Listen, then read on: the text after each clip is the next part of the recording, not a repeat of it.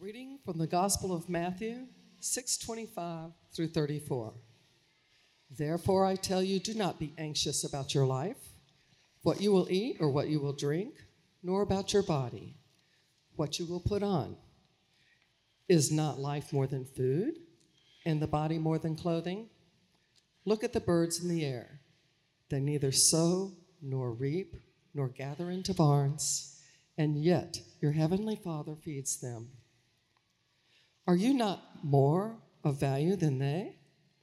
And which of you, by being anxious, can add a single hour to his span of life? And why are you anxious about clothing? Consider the lilies of the field, how they grow. They neither toil nor spin. Yet I tell you, even Solomon in all his glory was not arrayed like one of these.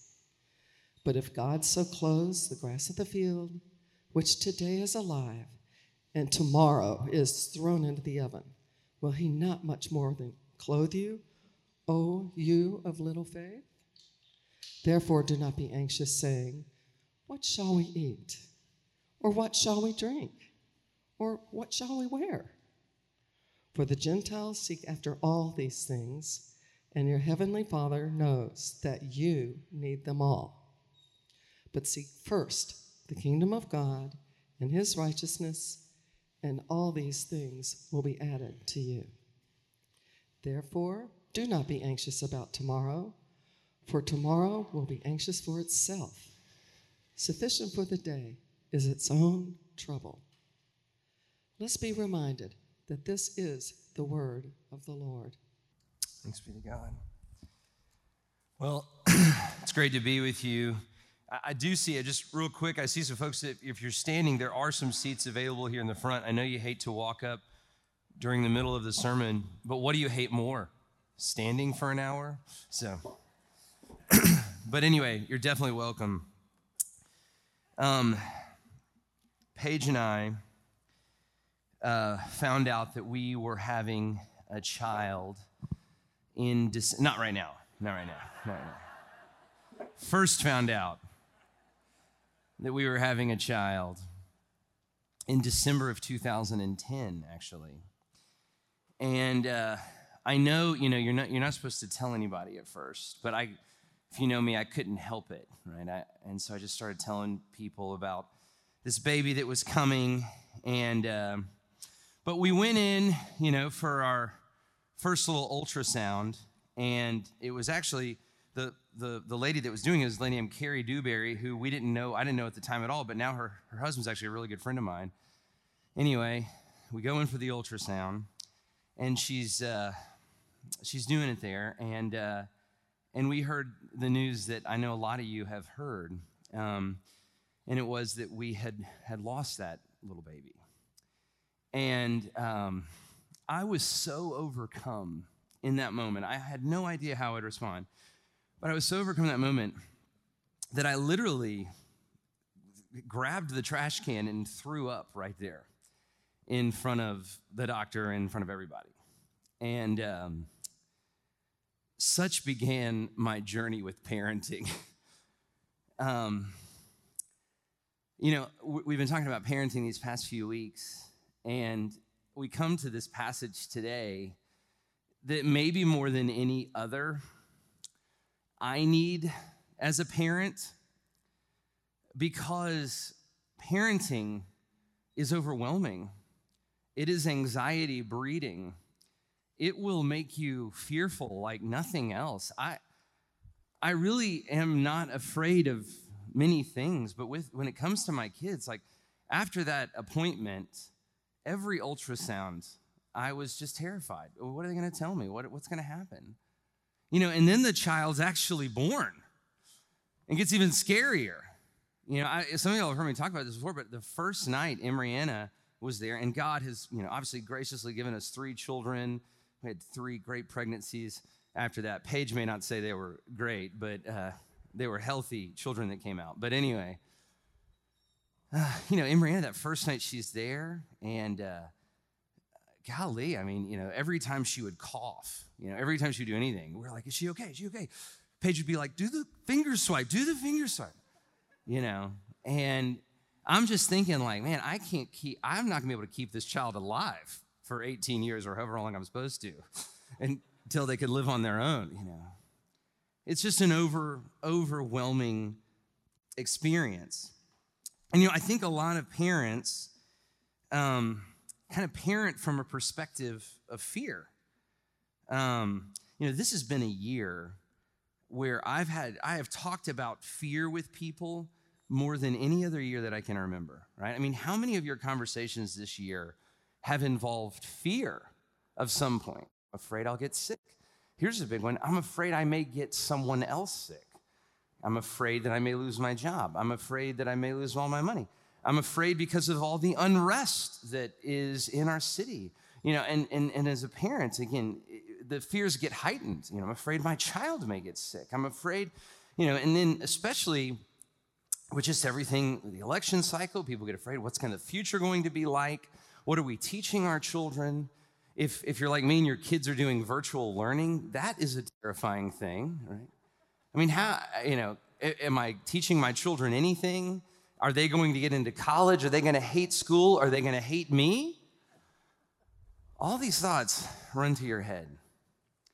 And so I think we need to hear this, parents or no parent, or not yet a parent, or you know, maybe past your parenting days. This, this passage begins in this beautiful way. Don't be anxious. Don't be anxious. Now, you might hear that and you say, okay, I've kind of heard that before, right? I, you know, people say stuff like "don't be anxious" or "stay safe," right? You know, hey, hey, stay safe. It's like, okay, well, I don't. What am I going to do? I mean, I, how am I going to do that? You know, or you know, people say it's all going to be okay. It's all going to be okay. Okay, and, and, people mean well when they say these things, but this ha- this passage actually gives us an exhortation like that. Don't be anxious, and then it kind of backs it up. There's something to this passage, and, and it really does two things that I want to talk about, and, and I'm not going to talk about them in order as we normally do. I kind of just want to talk about them collectively. But this passage, and this is just a great one to continue to meditate on. First of all, it reminds us of the character of God toward his people. It reminds us of the character of God toward his people. And then the second thing it does, and I love this, it actually teaches you how to overcome anxiety. It actually teaches you how to overcome anxiety. Now, again, I, I'm not going to talk about these in order. I kind of just want to talk about them together. One of the kind of images that you see throughout the Bible, and if you're beginning kind of new to Bible study, you need to pay attention. Got too close. Sorry, sorry, Brandon. Uh, you need to pay attention to this image. And it's the image of a king and a kingdom. You see it all throughout the Bible, but you, you, you see it a lot in the book of Matthew. The book of Matthew, over 30 times, uses this imagery. It talks about the king and the kingdom, this idea of the kingdom of heaven or the kingdom of God. And of course, we see it here in this passage the kingdom of God. Seek the kingdom of God. Now, a lot of people have asked the question, there's actually been a debate in scholarship what is the kingdom of God? What does, what does the Bible mean when it talks about the kingdom of heaven or the kingdom of God? Is it something out there because a lot of times the kingdom of God has this kind of out there feel about it, right? Seek the kingdom of God that's that's to come. This passage kind of feels like that, right? Seek the kingdom, right? Don't don't so much worry about today. Seek the kingdom of God or the kingdom of God to come. Seek heaven. Store up for yourself treasures in the kingdom, right? This kind of out there idea. But also in the book of Matthew, you see a very present kingdom Jesus says in Matthew 3, repent, for the kingdom of heaven is at hand. In Matthew 4, Jesus says, the kingdom of heaven is among you, or you're close to the kingdom of heaven. So, so, so what is it? How, how do we understand the kingdom of God? Is it, is it heaven? Is it something that's coming? Is it something that we should consider or understand as being present now? Here's the best way to understand the kingdom of God the kingdom of God the kingdom of heaven, when you see this in scripture, what it's talking about is the reign of God, the reign of Christ. The reign of Christ. That's, that's what you're to read into this, where Jesus has authority and where his authority is known. one day the reign of Christ will be fully known in the entire cosmos. There will not be a part of any creation, of any part of creation, of any part of the universe where the reign of Christ is not fully known. Jesus will reign. His reign will be known. He will be exalted. He will be Lord over all. The effect of his kingdom will be known everywhere. But here's the deal Jesus has come. And so seeking the kingdom now means seeking the reign of Christ now. It is seeking, when, when the Bible says seek the kingdom of God, it, it's saying seek the reign of Jesus now, that Jesus now would rule in your heart now the way he will one day rule over the entire cosmos. Have you found the kingdom of God, right? Is Jesus reigning in your life now the way that he will one day reign throughout everything? That's, that's what this means. That's what this idea is. Now, I think a great way to understand what it looks like now is actually to look forward, right? So we, we all understand looking forward, right? I am looking forward to 2021. I mean, aren't you looking forward to 2021? I've said that so many times, man, I just can't wait till next year when everything's normal, right? When hopefully the virus is kind of going away and the election is over. I'm looking forward to next year. Well, that same kind of hope, much more hope, we see in the, this idea of the kingdom of God. I am looking forward to the reign of Christ when all things are made new. The Bible says that, that Jesus will make all things new. Now, there's two words for new. You understand the two words for new. There's two words in the Greek. One is chronos, and that's new in terms of time. Like, this is new. Like, this just got here. It's brand new. It hasn't been around very long. But the other, and this is the one that when the Bible tells us that Jesus will make all things new, this is the new that it's saying. The other is kainos. Jesus is going to make all things kainos. And I think the best way to understand the idea of kainos is it's renewed, it's made better, it's new in terms of quality, it's, it's, it's as it's supposed to be, it's even better than it's supposed to be. It's been renewed, it's been made right. Jesus is going to renew the entire cosmos. He's going to make all things as they should be. We will function, we will be. Everything in creation will be ordered as it is supposed to be. It'll be renewed, it'll be made right. Imagine a world with no disease, right? That's what a renewed kingdom is going to be like. Imagine a world where there's no divisions between people. Imagine a world where people are reasonable when they have conversations with one of people with one another. Imagine a, a world where there's no anger or hatred, right? Imagine a world where everyone is treated without um, with, with dignity and with honor. Imagine a world where there's no depression or sadness that's what Jesus is going to do in his coming kingdom. He's going to make all things right. This is the reign of Christ. But because Christians are the kind of people that are so looking forward to this reign of Christ, we're the kind of people where Jesus is already reigning in our hearts now. We have, we live our lives, if you will, as people who are borrowing from a future kingdom. You ever know somebody that like moved to America from a different country and they bring something great with them? I was thinking about this this week. I've got a buddy, his family's from Italy. He makes the best meat sauce. I mean, the best. Some of us have had the meat sauce. He made it, this meat sauce, or me and some of my buddies one night. We all got the recipe. We've all used it. It's so good. It's he he borrowed this meat sauce from his old country, if you will, he's brought it to his new country. He's brought it to America. He took something from his old country, he brought it to his new country, and now we're all benefiting from the delicious meat sauce. But Christians do the same thing, only we borrow from a future country. right? A lot of people borrow from their own country, but Christians are the kind of people that have the capacity to borrow from the country that we're looking ahead to. And we bring what we find there here now. So Christians have kind of been the people that start hospitals. Why? Because we believe in a kingdom where there's no disease, where there's no pain and suffering from disease. Now, there, of course, is disease in this kingdom, but we're going to do whatever we can to mitigate it here. We're, we're borrowing from the kingdom to bring the kingdom to this present kingdom.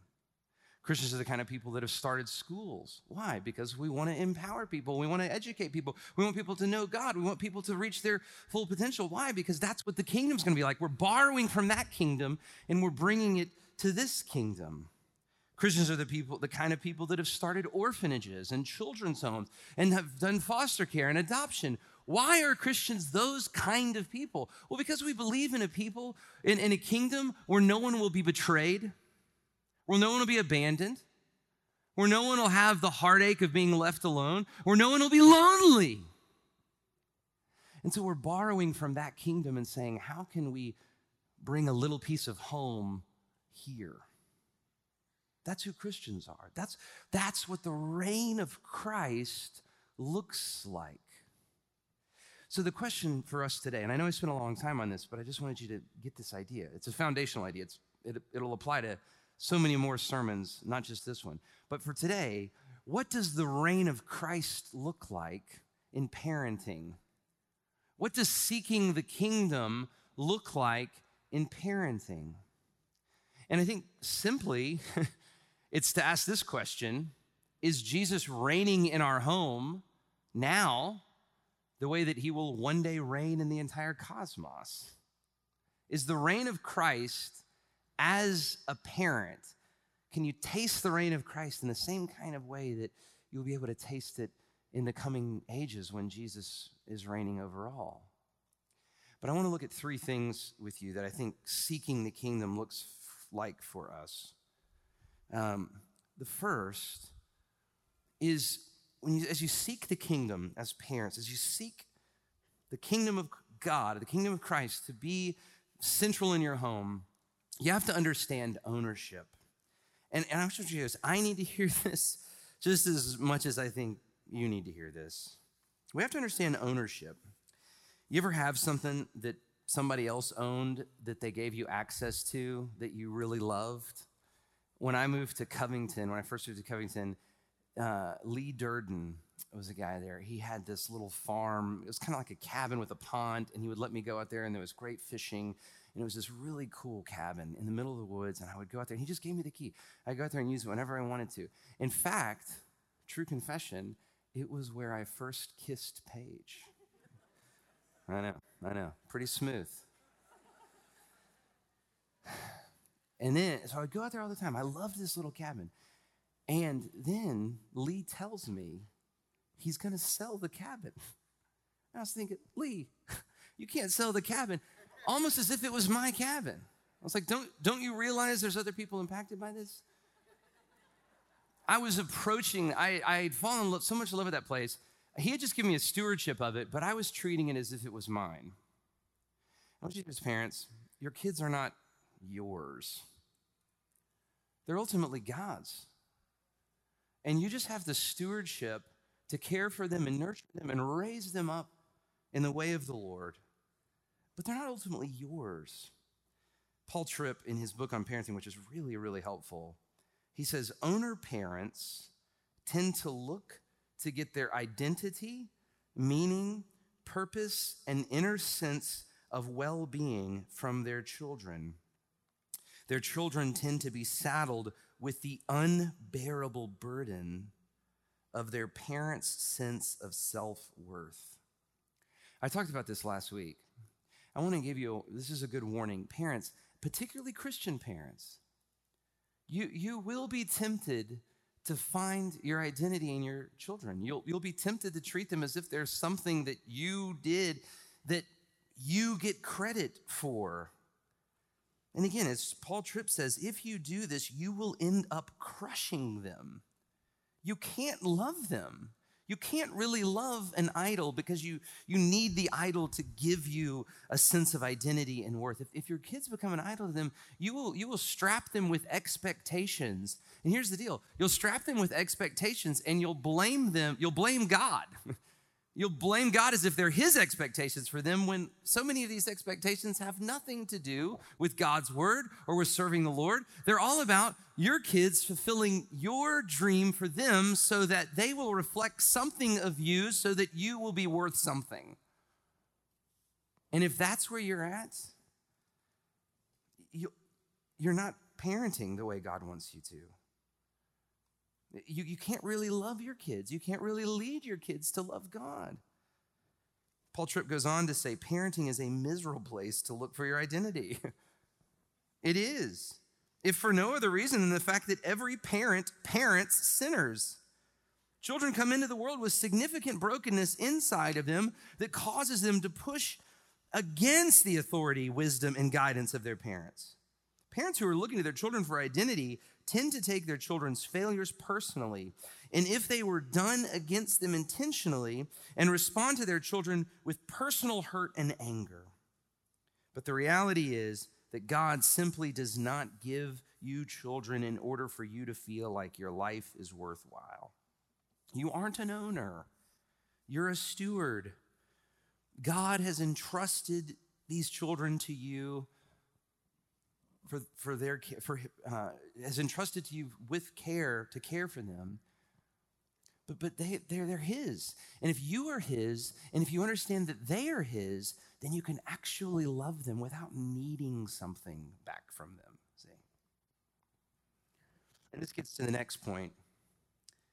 The next thing you have to understand as you seek the kingdom of god in your parenting is that you're also called and this is so important and lou priolo talks a lot about this you are also called, I am called to be a model. Uh, Paul Tripp says the word, I like it, ambassador. You are an ambassador for God in your home, right? If you are Christ, if you have your identity in Christ, if you're trying to lead your child to know the Lord, to know Christ, you are an ambassador for these things. Paul Tripp says this ambassador parents are parents who approach parenting as representatives and come to it with a deep sense of identity and are motivated by meaning and purpose. They don't need to get that from their children because they have gotten it from the one who they represent, the Lord Jesus Christ. Because of this, they're freed from coming to their children hoping that they will get from them what no child is able to give. No, they're freed from asking family life to give them life because they have found life and their hearts are at rest. Because of this, they are now free to forget themselves and parent with selflessness and sacrifice that ambassadorial parenting requires. Do you see this? Do you realize this? Do you realize that God's called you to be an ambassador for your child? To represent Him. And so much of what your children understand, they will understand in you. You know, dads, this is so true. I mean, the way that your child will understand what a father is primarily is by observing and knowing you. And that'll frame the way they look at God for the rest of their life. Either they'll either understand God as someone who is like you or someone who is not like you. Even your marriages model something for your children. You know, we talk about this for those of y'all who have done premarital counseling with or, or have married, we talk about this. This is Ephesians 5. The, the Bible says in Ephesians 5 that your marriage, this husband and wife relationship, is a mystery that refers to Christ and the church. The Greek mysterion, which is the Greek for mystery, it's probably better understood as signpost. It's marriage is a signpost. It's, it's a directional way. It's pointing you toward the gospel. Your marriages before your children are to be little gospel dramas that your children see and observe. And so we have the instructions in Ephesians 5. Husbands, love your wives as Christ loved the church and gave himself up for her. Wives, submit to your husbands as to the Lord. For just as Christ is the head of the church, so too the husband is the head of the wife. So just as the church submits to Christ, so the wife should submit to your husband. These aren't just good principles for marriage, see what God is calling you to in this is to model gospel living before your children. I always say this to husbands. You know, husbands, here's your test. How do you know if you're modeling the gospel before your children? Well, one day, a child should be able to go to your wife and say, Mommy, how much does Jesus love me? And if you've been modeling what God has called you to model, if you've been ambassador for Jesus as God has called you to in your marriage, then your wife should be able to say on that day, Sweetheart, you know how much your dad loves me? That's how much Jesus loves you. And for the child to be able to say, Wow, Jesus loves me that much? That's amazing. I never thought I could be loved like that by God. In the same way, wives, you're called to model. This is a model. You're called to be ambassadors for your children. And this is in everything that you do the way you talk to your children, the way you discipline your children, the way you communicate to your children. Here's a good question Are you talking to your children as Christians? Here's what I mean by that. You know, I want my children to behave. I want my children to behave. But I can't say to my children, here's what I can't say. I can't say to my kids, behave or be perfect, because you know what? I'm not perfect. In so many ways, I'm, I'm failing them as a model. Now, I want them to see good things in me. I want them to see me at my best, but I want you to hear this. I actually also want my kids to see me at my worst. My kids need to see me at my worst. And here's the deal I don't have the discipline to always be at my best, right? You know, some of y'all grew up in houses where your parents never argued in front of you. I, I think that's probably not healthy, A, but I also just don't even have the discipline to pull that off, right? so I'm not even gonna try for that one. But no, I actually need my kids to see me I want my kids to see me when I do something that's really good. I want, I, they need to see that. I want them to see faithfulness and consistency and courage and honor and wisdom in me. Yes, yes, yes. I, they have to see that in me. I, that's, that's what God's calling me to. But I, they also need to see me when I'm really messed up. And they need to see how I respond to that. You know, I think y'all know that we all got the coronavirus, the whole Dees family. We're all well now, in case you're a visitor. In fact, I got the antibodies test. I, have got both types. So I know, I know. So anyway, um, I'm good to go. So we, we, we were like, well, we've all had the coronavirus. We've got the antibodies. Let's live it up, you know? And so we, last week, we went to Whitewater. And, um, which I love Whitewater. Okay. I don't know if we got any other Whitewater fans here, but we hadn't been. I was really excited to go. So, you know, we always start our day at Whitewater up in the like the, the kind of the far right slides. We had done that for a little while, and the boys were done, and Emery wanted to do one more slide, and uh, I was like, well, we're gonna go to the Bahama Bob slide and wait in line. As you know, there's always a long line there, and so. I, I, said to Paige, I said, hey, the boys and I are going to go to the Bahama Bob slide. When Emery gets down from the slide, you come with her, okay? And then we'll be in line and we'll go. And Paige says, Where's the Bahama bobslide? So I was a little disappointed. And I said, well, You know, it's right over here. I was like, It's, it's kind of right at the base of Dragon's Tail, which is the greatest water slide of all time. And she says, Where's Dragon's Tail? Okay. So frustration's kind of building a little bit. I was like, It's right over here. I was like, Look, we're going to get in the line you come. And then Paige says, Well, what if Bahama Bob slide's closed? And I said, Well, if it's closed, we'll just come back. So me and the boys go. We're standing in line. Paige is not coming. Imrian is not coming. I'm thinking, Oh, man, did she not hear the plan? Like, does she not know what we're doing here? And so we're getting right to the front of the line. Finally, you know, I was like, Look, we're, we're about to have to go. So I said, Boys, y'all stay here. So I left my six and four year old and I said, I ran back over, and Paige was there waiting. The last thing she heard me said is, We'll come back. And I was like, What are you doing? You know, that was only if the ride was closed. And so I got so frustrated with Paige for not going along with my water slide plan. It would have saved us so much time. and my kids saw me get upset with her. And so on the drive home, I had a chance to say, you know what, guys? Today with your mom, I was unkind and I was not gracious and I was impatient. And I really failed her. But you know what? It reminds me of Jesus, who is always kind and who's always gracious and who is so patient. And he puts up with a guy like me who's unkind and impatient and not gracious. Man, I need Jesus. I want them to see me at my worst because I want them to realize that their dad is a Christian. I'm not saved by righteousness, I'm saved by faith. And their only hope of salvation is by faith in Jesus. What are you modeling to your children? Are, are, they seeing are they seeing the reign of Christ in your home? But the last thing, seek the reign of Christ in the order of your home.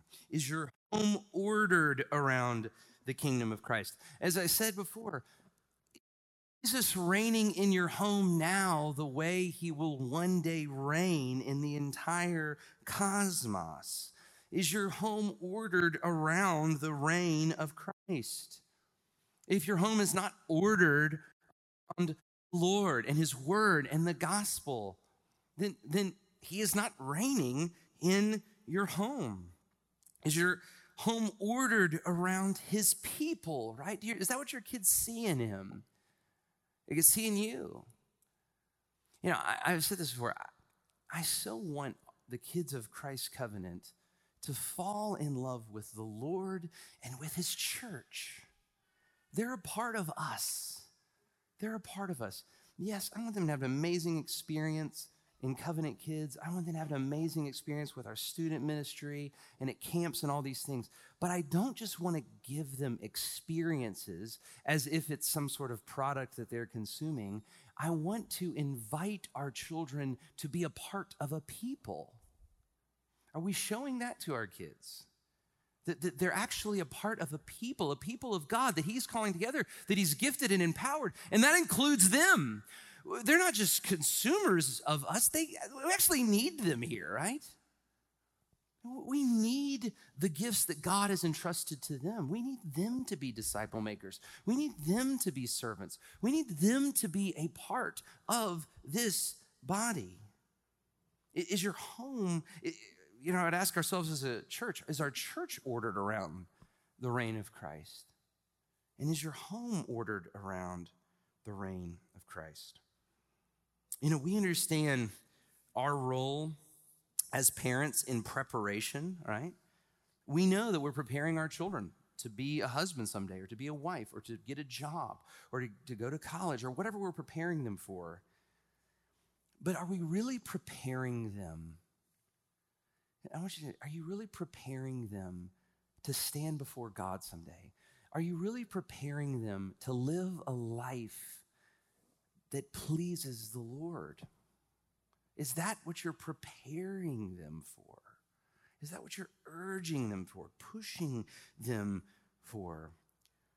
You know, are, are you do they really believe that the greatest thing that I could do with my life is to live it for the glory of God?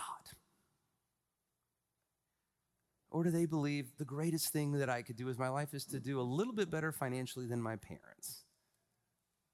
The greatest thing that I could do with my life is that Jesus would be known in me and through me. Or is it the greatest thing that I could do in my life is, you know, letter in a couple of sports and be on the debate team? What is honored? What is, what is central? What is reigning in your home? You know, there's so much more I want to say. Gosh, there's so much more I want to say. There's much you could say about parenting, which is one of the reasons that we've got all these other things. And I just want to encourage you to. We've got the sermon talk back where we've had a, we had a great conversation this week. The group's curriculum, which has been so so good. Who's who's participated in the group's curriculum? I hope you've enjoyed it. In fact, the conversation that's coming out this week with Jennifer McClish and Lou is fantastic. And so, and, and, and then another little thing, the daily rhythms. We've been going through parenting types of verses in there. They're really, really helpful. I want to encourage you toward all of that. But I want to close with this. Is fear framing you as a parent, or is the reign of God? Right? I just want to close with that question.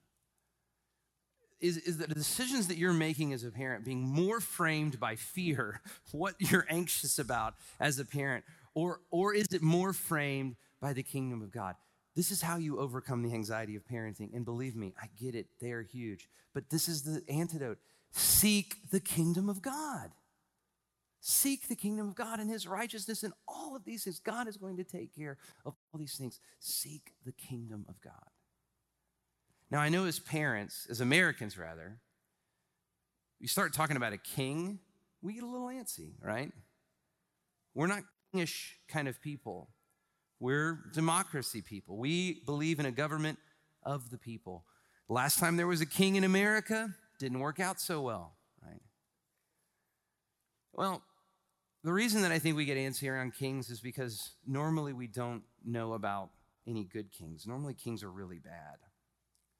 Most kings are the kind of people that make their subjects poor, they tax them, so that they can be rich.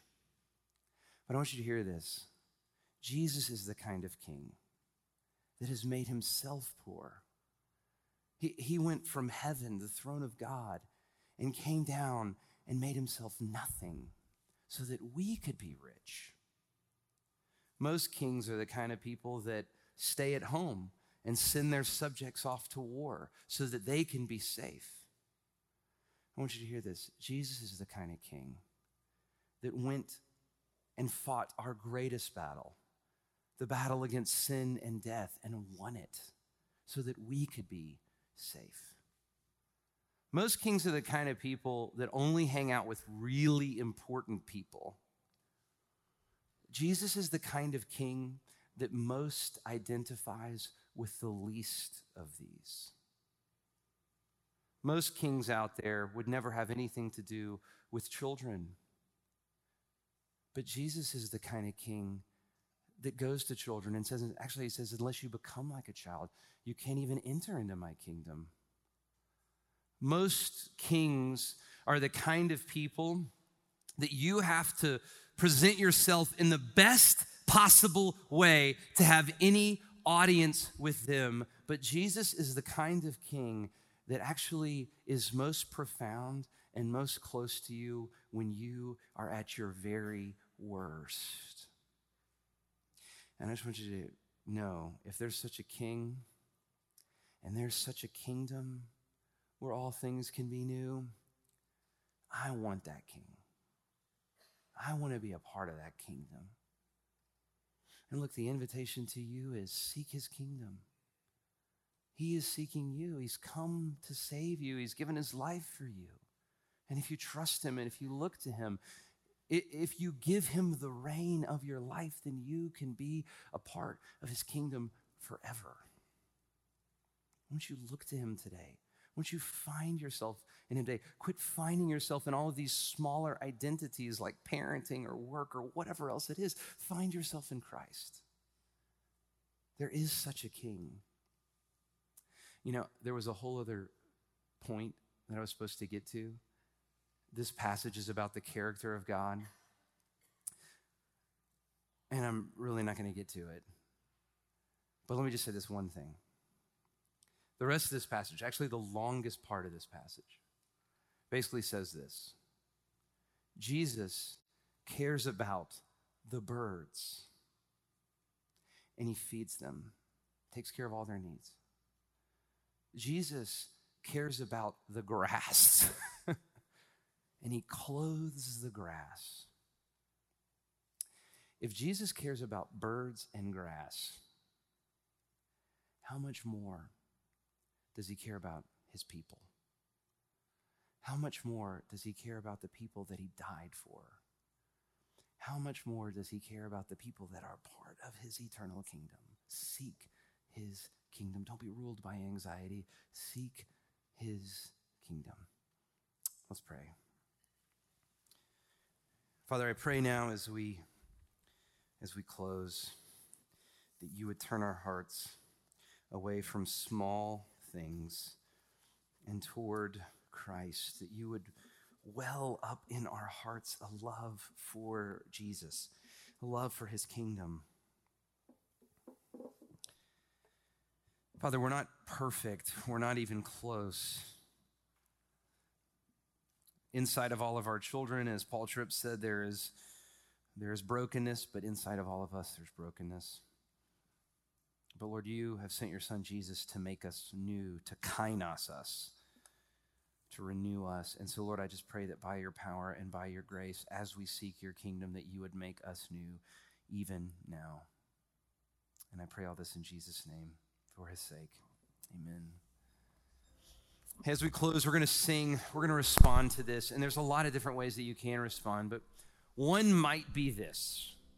One might be that you just would like to come and just have a word or a prayer with me or with one of our pastors. And if so, I'll be standing just in the back. You can kind of slip out of your uh, seat and find me. Everybody will be standing. There's a lot of other ways to respond to. We'll talk about some of those later. Uh, but please come and find me if you if you like. Uh, but for all of us, let's stand and sing as Jordan leads.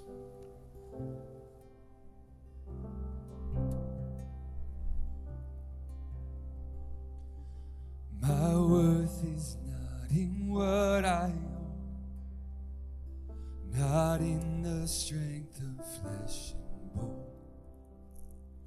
but in the costly wounds of love, I